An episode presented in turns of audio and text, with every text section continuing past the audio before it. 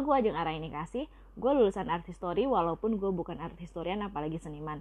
Tapi di season kedua podcast Museum Travelog Talk ini, gue akan ngobrol sama seniman-seniman dan kurator-kurator keren Indonesia dan kita akan bahas tuntas tentang seni, karya seni, museum seni, pameran seni, pokoknya semua tentang nyeni.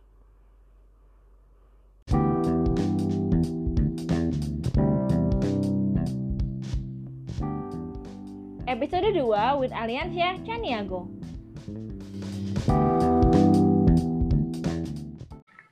Halo, hari ini gue bakal ditemenin ngobrol sama Aliansyah Caniago. Nah, uh, kalau biar lebih akrab, gue panggil Alin aja ya. Hai Alin. Halo, halo Mbak, Mbak Ajeng, apa kabar? Baik, baik. Eh, makasih ya udah mau jadi bintang tamu di podcast ini. Nah, eh, saya juga makasih. nah, kalau gue baca-baca nih di TV-nya Alin, di media-media semua online gitu itu kan dibilangnya uh, visual artist and performance artist yang hmm. biasanya melibatkan masyarakat dan concern sama isu sosial. Nah sebelum kita mulai nih ngobrol-ngobrol, mungkin buat pendengar yang awam gitu ya, boleh nggak sih dijelasin dulu apa sih maksudnya performance artist gitu? Aduh, Aduh berat banget. Sebenarnya simpel banget ya pertanyaannya, tapi kok rasanya kayak susah banget jawabnya. Hmm, performance artis itu ini apa? Uh, saya tuh kan kalau seni rupa medium utamanya kan seni rupa ya rupa ya, mm kayak dua dimensi, tiga dimensi gitu. Mm Nah kalau performance art itu medium yang digunakannya tubuh, mm tubuh saya sendiri untuk uh, media komunikasinya gitu. Oh. Jadi kayak semacam teater kali ya dia in between antara teater dan seni rupa gitu. Hmm. Nah jadi eh, kalau di teater kan sebenarnya eh, itu juga pakai tubuh ya kayak yeah. mem memperagakan gitu hmm. memperagakan peran. Nah kalau di performance ya tubuh sayanya sendiri gitu jadi karyanya gitu. Maksudnya saya ngegunain tubuh saya jadi kayak gimana ya? Dicoret-coret jadi atau uh, pakai kostum ya bisa jadi dicoret. Bisa jadi gitu bisa jadi bikin kostum gitu. Terus uh, intinya saya jadi ada ada apa nge ber, ngegerakin gitu ya. Jadinya gimana ya? Susah jawabnya mbak. Ampun. Kalau teater sih gini deh kalau teater tuh kan saya tubuh saya tuh ngeperagain misalnya perannya Shakespeare gitu ya ah. atau enggak uh, apalah gitu. Nah kalau di kalau di performance itu tuh nggak ada memperagakan apa pun, nggak saya jadi diri saya sendiri aja gitu. Ah. Nah jadi uh, bikin karyanya pakai tubuh gitu deh kira-kira. Oh, okay, okay. Kalau seni rupa tuh kan pakai kanvas gitu ya, mm. gitu. Ya kurang lebih kayak gitu deh. Oke okay, oke. Okay. Terus kenapa bisa jadi tertarik ke aliran yang kayak gitu sih? Emang atau emang itu dipelajari di sekolah maksudnya ada pendidikan formalnya apa gimana atau ada aliran ya, tertentu ada. nah kalau di waktu itu kan saya mulainya tuh tahun 2006 mm. tahun 2006 itu saya tuh kan masuk ITB ya seni lukis mm. nah waktu di ITB sendiri sebenarnya nggak ada di kurikulumnya performance art mm.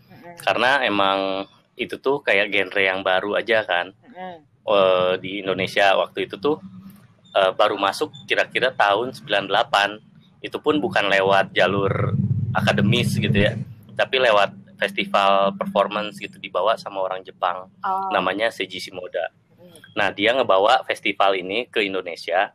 Terus semenjak festival itu mulai banyak tuh teman-teman seniman yang uh, ngegunain medium ini hmm. uh, uh, perform tapi otodidak aja nah saya juga waktu tahun 2006 saya tuh bikin karya yang sebenarnya kayaknya tuh nyerupain performance art gitu ya. Mm. Tapi saya tuh nggak tahu juga performance art itu apa. Maksudnya nggak pada saat itu emang nggak tahu gitu. Ternyata ada yang tahu nih uh, katanya oh ini kamu tuh ini performance art katanya. Oh terus ah semenjak itu barulah saya uh, belajar gitu kayak baca buku terus nanya-nanya ke teman lewat festival ke festival kayak gitu jadinya akhirnya belajarnya bisa dibilang otodidak gitu untuk tahu performance art ini.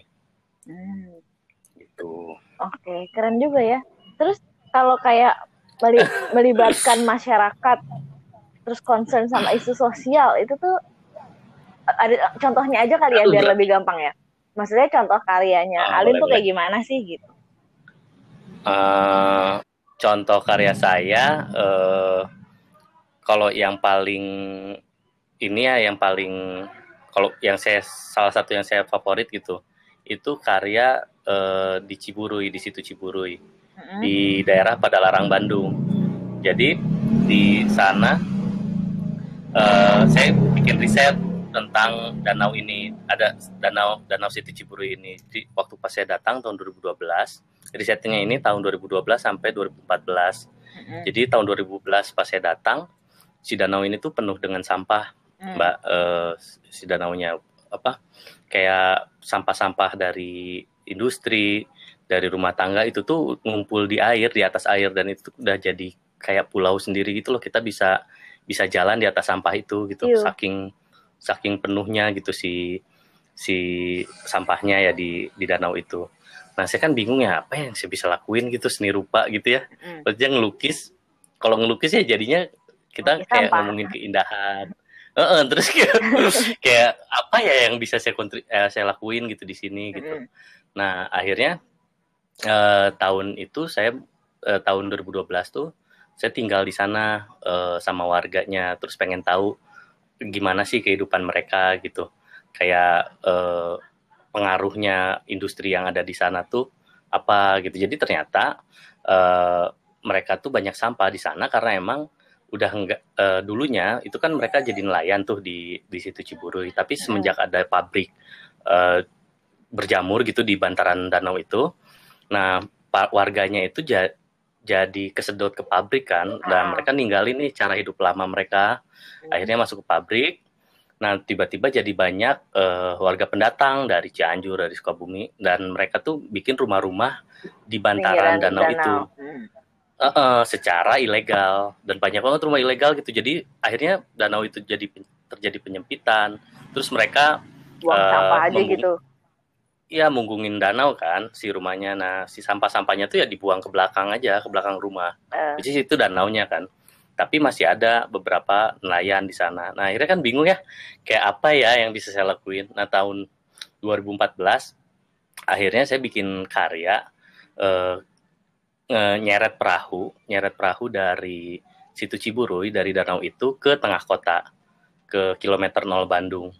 Itu oh. selama 9 jam. Itu performance-nya. Jadi beneran dari tengah malam tuh jam 12 saya mulai dari jam 12 set, saya seret di atas aspal uh, selama 9 jam ke tengah kota. Gitu itu karyanya. Tapi sampai jam 9 pagi. Uh, sampai jam 9 pagi. Itu beneran nonstop aja gitu, nggak ada nggak ada maksudnya berhenti jalan lagi, berhenti jalan lagi. Nah, pada saat itu tuh idea menyeret perahu itu karena uh, nemu ini waktu pas selama riset di sana tuh si perahu-perahu mereka saya lihat kan nggak ada ya ternyata gitu. Kok hmm. nggak ada perahu di sini? Ternyata mereka itu nyimpen perahu-perahu mereka di dalam air di dalam oh. danau itu. Di kubur gitu loh mbak. Oh. wah itu saya kaget banget. Nah saya tanya kan ke salah satu pemilik perahu. Kenapa? Uh, mm, kenapa nih? Gitu. Ternyata mereka mempreserve si kayunya. Karena oh. si jenis kayunya itu semakin dia kena air semakin kuat kayu besi gitu kan. Oh. Nah akhirnya uh, saya tanya kenapa ini penting buat buat bapak gitu kan Pak Dede. Ya karena ini turun temurun gitu si perahunya dan ini tuh uh, ada harapan bahwa si danau ini nanti kembali bersih lagi gitu. Waduh, saya kan kaget ya. Hmm. Wah ini sepenting ini ternyata gitu. Terus uh, si perahu-perahunya terus akhirnya saya coba angkat sama si warganya si perahunya dari dalam air. Nah saya bilang ini tuh ada masalah ya yang yang terjadi gitu. Uh, boleh nggak saya apa ya tarik ke tengah kota supaya orang-orang di kota tuh tahu gitu karena kan pada larang tuh jauh banget ya jauh, ya, ya dari dari tengah kota gitu hmm. dan saya pengen seret ini di atas aspal karena saya anggap si aspal ini yang memulai perubahan di daerah situ gitu maksudnya kan aspal tuh kayak ini ya jadi uh, mobil hmm. apa ya lebih yang modern gitu nah saya pengennya diseret di atas aspal. Mohon maaf kata saya itu kalau misalnya kita hancurin satu perahu supaya uh, bisa jadi bahan diskusi di tengah kota. Akhirnya dipamerin di tengah uh, si hasil artefaknya kan perahunya tuh hmm. dipamerin di galeri. Hmm. Terus galeri pada saat ya? itu galeri eh galeri gerilya tuh dulu tuh. Oh. Ada satu alternatif hmm. ruang alternatif di Bandung gitu. Hmm. Nah dipamerin di sana, terus ngundang uh, apa ya yang orang-orang yang fokus di persoalan lingkungan. sosial lingkungan gitu uh, terus uh, pemerintahan gitu ada orang-orangnya Ridwan Kamil dan lain-lain ya walaupun pada saat itu tuh dia tuh nggak nggak ada nggak ada urusan apa-apa sebenarnya sama sana gitu ya sama hmm. si daerah ini nah akhirnya itu didiskusiin tahun berikutnya si danaunya dibersihin oh, ya? langsung dikeruk oh. mm -mm. Nah, saya pikir dari sana uh, kesenian ini punya daya ya untuk merubah gitu dengan cara lebih dengan cara yang lebih kreatif gitu. Nah, akhirnya saya pede tuh ngelakuin ini performance gitu. Hmm, gitu. Itu 2016 Kira -kira gitu. ya? Eh. 2014. 2014. Uh, gitu. Ah. Nah, 2015 dibersihin, tapi acaranya kan ala pemerintah ya pakai pakai beko, pakai apa gitu. Akhirnya nimbulin masalah baru gitu. Apa? Kayak ekosistem si danaunya rusak. Oh. Karena dikeruk bener-bener dikeruk pakai ini, pakai beko gitu kan. Hmm. Gitu ya, tapi ya nggak apa-apa uh, biar apa namanya? Biar mulai lagi lah dari nol gitu si si danaunya. Akhirnya sekarang mereka udah udah mulai lagi oh, gitu. bernelayan lah gitu. Uh, terus si ikannya udah nggak bau ya. Karena pada saat itu kan saya bawa airnya juga gitu ke lab gitu. Terus emang kandungan merkuri di hmm. airnya emang tinggi. lebih banget maksudnya tinggi hmm. gitu. Dan itu udah nggak layak untuk dikonsumsi. Dimakan, ya. mm -mm, gitu. Oh keren banget ya. Eh gue speechless uh, it, ya seru sih. Senang. Terus terus uh, si perahu itu diapain? Setelah dipamerin dipamerin dalam bentuk perahu atau dijadiin perahu yang instalasi atau aja. Oh dijadiin instalasi. Pada saat itu jadi kan pengen nunjukin nih ada ada apa bekas luka ya. Judulnya mm -hmm. wounds gitu luka di bawah perahunya. Jadi yang harusnya perahunya berjalan di di air gitu ini malah di aspal kan gitu. Nah jadi si hasil gerusan apa hasil gesekan kayu dan aspalnya itu kan ada tuh di bawah perahunya. Nah, itu yang di dijadiin instalasi. Jadi si perahunya diangkat ke atas supaya orang bisa lihat hasil oh. gesekannya itu gitu hmm. pas di galerinya. Gitu sih instalasinya ya sederhana ya, maksudnya kayak ngeliatin artefak hasil dari performancenya itu gitu. Oh, oke okay, oke. Okay. Jadi performance nah, art ada, ada artefaknya ya gitu. Ya, ada artefaknya. Ada instalasinya, supaya... ada video, ada mungkin lukisannya uh -uh. atau apa yang menyertai gitu. Iya gitu. Iya ah, supaya orang tahu gitu konteksnya apa sih ini karya gitu. Karena kan kalau lihat cuma perahu doang nanti mikirnya ke mana-mana gitu. Mm -hmm. gitu. Oh jadi melibatkan masyarakat tuh juga di situ ya gitu. Um, iya. Konteksnya. Ada. Ya melibatkan masyarakatnya sebenarnya waktu pas nariknya. Uh, ini sih nariknya itu hmm. sebelum nariknya itu itu tuh ada ini Mbak ada ritual gitu dari warganya kayak ngasih ini itu dan itu merinding banget loh. Maksudnya warga-warganya tiba-tiba kumpul ha? sebelum kita narik gitu, kita narik perahu tuh warga-warganya kumpul dan bikin ritual berdoa bersama gitu. Oh. Jadi aku diurut gitu sama sal salah satu ininya lah ya yang sepuh-sepuhnya itu diurut. Hmm, diurut di di dekat perahunya itu. Biar kuat narik. Serem banget biar kuat narik. Terus di jampe-jampe ala-ala inilah ya ala-ala warga di sana gitu. Kayak saya masih inget doanya tuh apa ya yang semoga yang jauh didekat didekatkan terus yang berat diringankan semoga saprahu ini sampai tujuan gitu gitulah uh. itu yang bahasa pakai bahasa Sunda gitu kan. Uh. terus wah yang itu karena saking kusuknya gitu saya ngerasain bahwa warganya awalnya antipati kan ngelihat ngelihat kehadiran saya di sana tahun 2012. Mm -hmm. Terus mereka skeptis gitu dari mulai apa namanya uh, disangka pemerintah lah, ada uang lah yang dikasih pemerintah supaya saya ada di sana, kira-kira gitu. Terus sampai akhirnya mereka percaya saya seniman, terus akhirnya mereka kayak setuju dengan visi ini gitu kan. Itu tuh butuh butuh apa ya? Butuh butuh waktu gitu. Maksudnya butuh waktu untuk bareng-bareng nyamain persepsi gitu sama sama si warganya. Nah, mungkin keterlibatan warga tuh di sana ya sebenarnya. Hmm. kayak kalau saya saya lihat tuh mereka sama saya tuh jadi bareng aja gitu. Bareng ayo kita bikin ini yuk. Kebetulan idenya ada di saya aja gitu. Mungkin mereka juga banyak ide kan. Hmm. tapi mungkin nggak ada akses gitu untuk bicaranya. Nah saya tuh kayaknya ngerasanya ada akses untuk bicara tentang persoalan ini. Akhirnya jalan aja gitu. Itu dengan apa yang kita bisa lakuin apa yang saya bisa lakuin saat itu. Gitu. Oh, tapi berarti metodenya metode etnografi juga dong? Dengan terjun yeah. tinggal dengan yeah. penduduk kayak gitu kan masuknya etnografi ya gitu. Turun ke lapangan yeah. gitu kan. Keren. Kalau dulu sih kalau dulu sih nggak mikir etnografinya ya. Kalau dulu mikirnya saya nggak punya duit supaya warganya bisa bisa bareng-bareng. Kayak gitu kan butuh waktu lama aja pasti gitu butuh komitmen lama. Saya mikirnya di situ aja sih dulu. Kenapa? pas begitu udah melakukan baru ngerti oh ini etnografi tuh. Kenapa milih oh, kenapa milih situ Ciburui? Ciburui namanya? Uh, ya situ Ciburui mbak. Kenapa, jadi kenapa milih itu? Uh, nah tahun 2012 di Bandung tuh sering terjadi banjir setiap kali hujan uh -uh. nah di selatan rumah saya itu di selatan Bandung. Jadi kalau kalau di Bandung tuh di Kopo. saya Kopo Squad.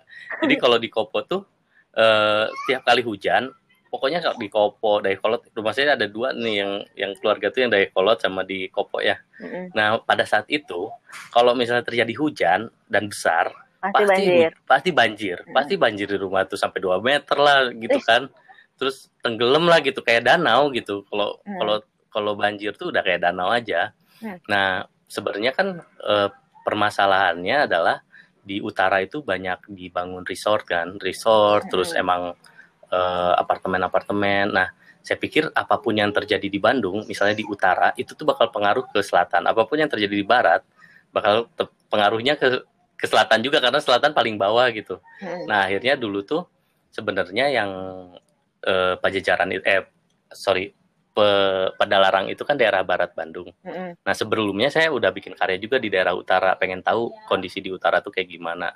Nah pas saya pergi ke daerah barat, kebetulan danau ini arus aliran airnya itu lewat ke rumah saya juga Citarum. Oh. Gitu. Akhirnya ah ini kayaknya sumbernya nyambung nih gitu, sumbernya salah satunya. Tapi pas pas sampai ke sana, yang saya udah hadapin ternyata uh, bukan bukan masalah banjirnya lagi tapi masalah sampah gitu. Sampah. itu kayak wah absurd gitu.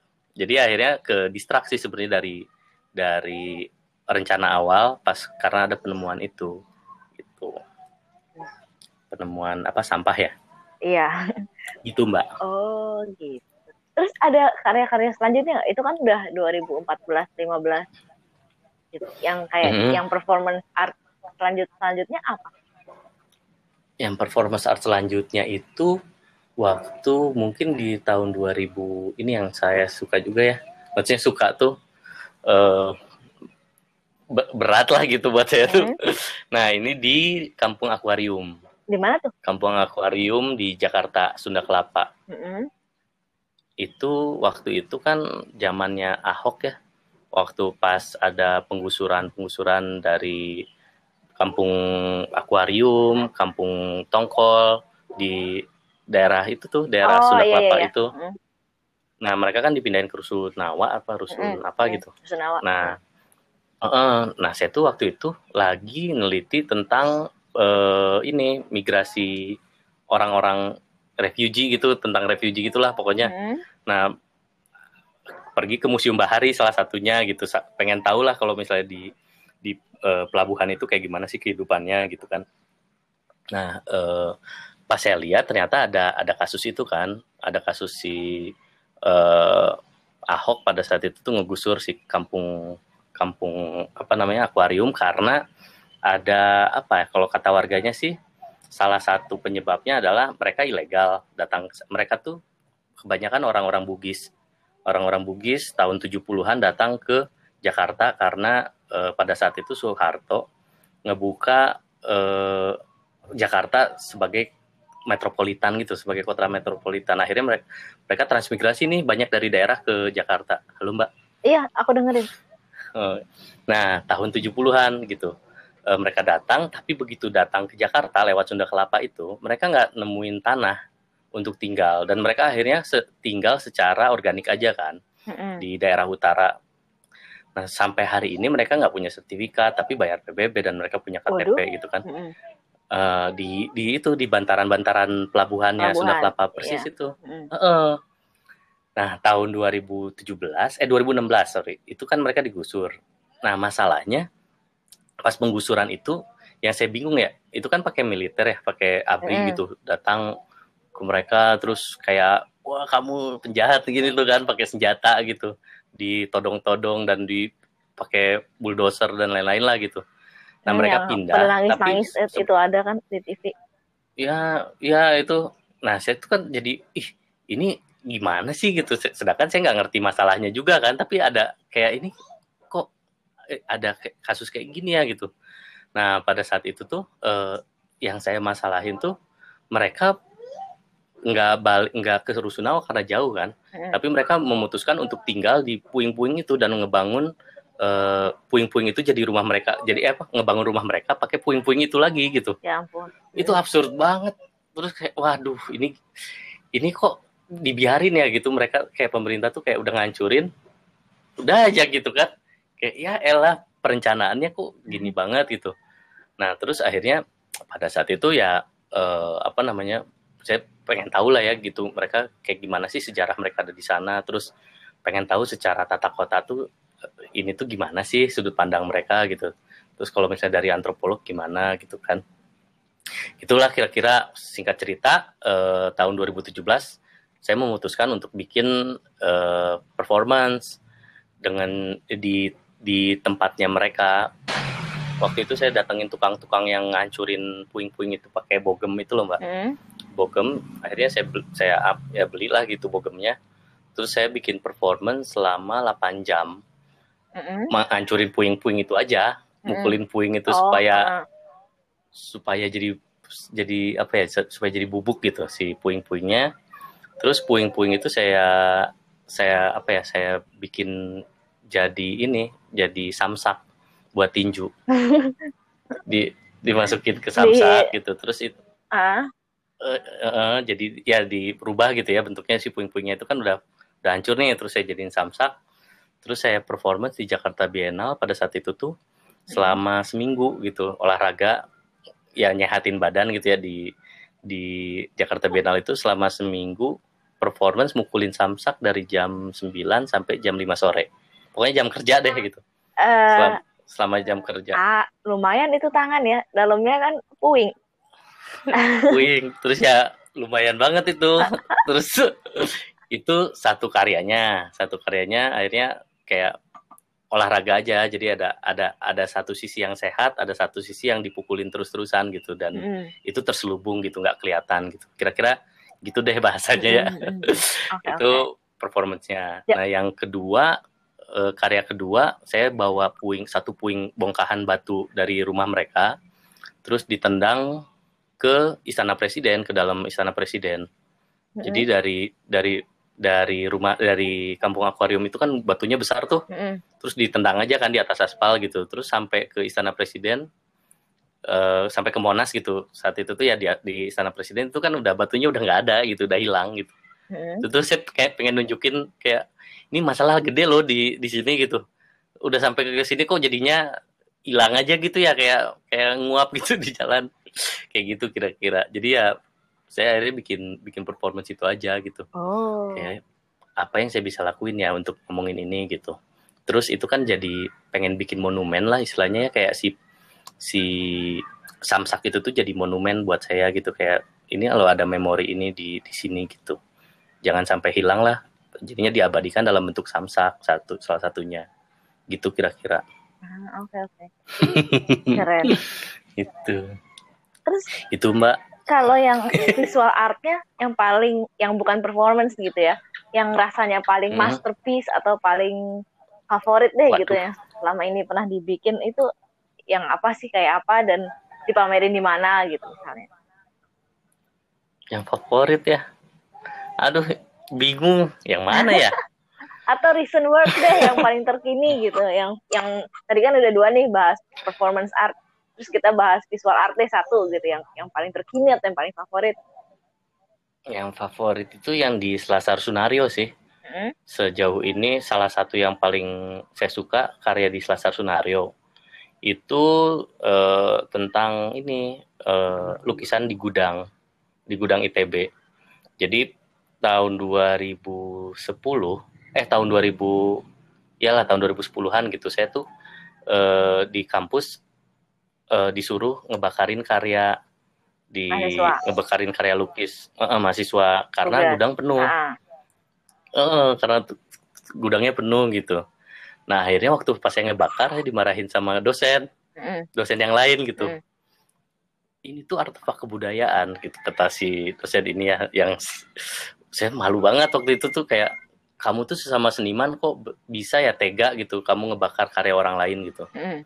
hah saya bilang lah ini kan saya disuruh dosen pak gitu bukan saya yang mau gitu terus uh, diambil sama dia dan dijadiin karya dari abu-abu itu dari abu-abu pembakaran mm. yang saya dibakar itu jadi karya tuh mm. malu banget lah saya di sana gitu terus yang paling ngena itu lukisan walaupun mahasiswa itu tuh hasil pikiran mereka gitu mm. dan harus kita hargain gitu mm. nah di kita ini katanya apa uh, udah mah maksudnya secara apa uh, kesadaran tentang arsip itu kurang banget gitu senimannya juga kayak gini gitu memperlakukan karyanya gitu. Katanya seniman gitu kan dan bikin lukisan bikin apa tapi memperlakukan karyanya juga kayak gini. Jadi kayak eh miris juga ya saya tuh pelaku. Salah satu orang kayak penulis kan bikin buku gitu kan ada di mengabadikan sesuatu lah gitu. Nah, saya lukisan tapi kok jadinya dihancurin juga. Nah, akhirnya tahun 2015 nih, si cerita udah lewat tuh lama, balik lagi ke kampus. Nah, ternyata masalahnya masih sama, Mbak, waktu itu. Karya di gudang itu penuh banget gitu. Penuh banget. Nah, akhirnya saya bingung ya, ini kayaknya lucu deh kalau misalnya saya bikin sesuatu dari ini. Akhirnya pada saat itu lukisannya saya bawa semua. Yang dari di gudang itu saya bawa ke rumah, terus saya copy satu-satu tapi uh, ini kecil-kecil skala satu uh -uh, jadi kayak thumbnail gitu jadi bikin thumbnail semua tekniknya teknik lukisannya per lukisan itu saya saya contek bener-bener. Kayak kalau misalnya abstrak ada brushstroke-nya brushstroke-nya bener-bener hmm. di dicontek lah bener-bener gitu ya. Hmm. sama-sama persis banget gitu. Nah si lukisan aslinya saya gulung semua terus dimasukin ke dalam box gitu. Dan di box itu saya gantung di tengah galeri gitu si lukisan aslinya. Jadi orang nggak bisa lihat lagi nah orang cuma bisa lihat thumbnailnya gitu di di Selasar Sunario thumbnail thumbnail dari lukisan ini. Waktu itu tuh lukisannya ada seratusan lebih lah yang saya copy gitu. Nah itu tuh buat saya menarik ya karena uh, lukisan kan kekuatan lukisan itu ada di permukaan lukisannya kan. Tapi uh, maksudnya kayak ITB sebagai institusi kok nggak ketika dia ngebuka kelas itu kok nggak ngantisipasi bahwa gimana nih cara hmm. uh, uh, nge-preserve dan nge-conserve si ininya si karyanya hmm. gitu kok nggak mikir sampai sana ya gitu akhirnya terbengkalai kan padahal kalau di luar tuh di saya ya di luar lah gitu ya datang ke kampus orang tuh gudang gudang apa karya mahasiswa tuh lengkap banget dan itu bisa kita akses gitu. Oh. Ada relnya, ada ada ada ruangannya yang bener-bener uh, proper banget lah gitu. Terus saya malu sendiri ya, wah gila ini gitu. Nah akhirnya waktu itu saya bikin karyanya yaitu lukisan mini aja gitu, lukisan hmm. mini uh, untuk ngakalin masalah ruang. Jadi akhirnya saya ngajuin itu ke dosen tuh kayak Pak, kalau misalnya emang lukisan itu kan kalau ukurannya nggak penting nih gitu kan karena emang kita nggak ada ruang lagi gitu kenapa nggak mahasiswa disuruh bikin thumbnail thumbnail aja gitu Tuh sama aja kan sebenarnya gitu hmm. kayak kayak mereka nggak ngehargain sur surface buat lukisan itu sebagai senjata gitu kan. Ya kenapa enggak kita bikin kecil-kecil aja? Kalau misalnya emang masalah ukuran itu nggak penting gitu pak gitu. Hmm. kalau misalnya kita punya masalah ruang gitu sih kira-kira pada saat itu. Tapi ya itu cuma itu aja ya maksudnya kayak obrolan aja sama dosennya. Akhirnya tetap aja kayak gitu sampai sekarang. Udah penuh banget.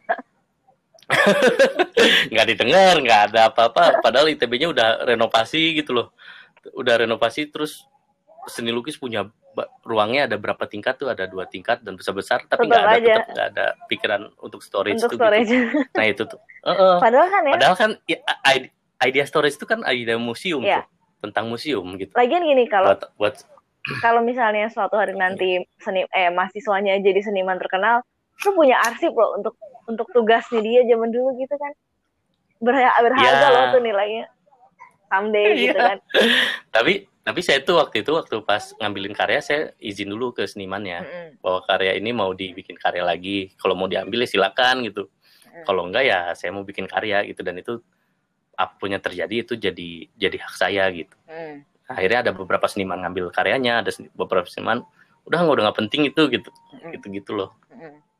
itu untuk etis aja gitu ya Iyalah. etik mm. oh. Oh, seru Jadi kan ya. kita punya arsip ya. Iya. Jadi itu Mbak. Nah, justru aku mau mau apa ya? Uh, mau highlight gitu di sini bahwa pekerjaan seniman itu tuh justru banyak riset juga loh dan emang menggugah ada juga yang bertujuan untuk menggugah uh, orang bergerak untuk satu isu sosial atau isu lingkungan gitu. Jadi ya hmm. seni itu penting sebenarnya fungsinya itu apalagi dari pameran-pameran dan segala macam. Nah, um, masalahnya Oh, Alin juga sering loh menang banyak awards ya? Enggak, cuma dua kali. Eh, sekali. ya, ada lah. Aku kan baca di ininya kan. Nah, masalahnya kita waktunya juga terbatas. Hmm. Sebenarnya pengen masih pengen banget ngobrol seru banget gitu. Cuman um, durasi podcast tetap harus dibatasi. Jadi kayaknya Hmm. kayaknya kita harus udahin dulu. Terima kasih banyak. Okay. Uh, eh, makasih banyak. Yeah. Ini benar-benar satu hal yang baru banget ya kalau buat gue ya gitu pribadi gitu. Um, dengar kayak gini gitu. Dapat insight banyak deh gitu. Nah, makasih banyak udah mau jadi apa ya? temen ngobrol narasumber apalah namanya itu untuk untuk episode Aduh. ini. Saya juga terima kasih Mbak Ajeng udah diajakin ngobrol nih. Kalau mau seru. Mau follow-follow Alin uh, di Instagram bisa ke mana? Bisa ke Aliansa Caniago. Tuh, at Aliansyah pakai S ya? Aliansyah Caniago. Oke. Okay. C A N I Ago. Nggak pakai H ya Caniagonya. Oh, oh oke. Okay. Tuh gitu ya, gitu. Jadi silakan aja di follow-follow sendiri. Makasih banyak. Sampai ketemu Makasih lagi banyak. di episode-episode berikutnya. Uh, udah gitu aja kali ya. Udah. Oke. Okay. Makasih banyak Mbak Ajeng. Dadah. Sukses-sukses. Bye.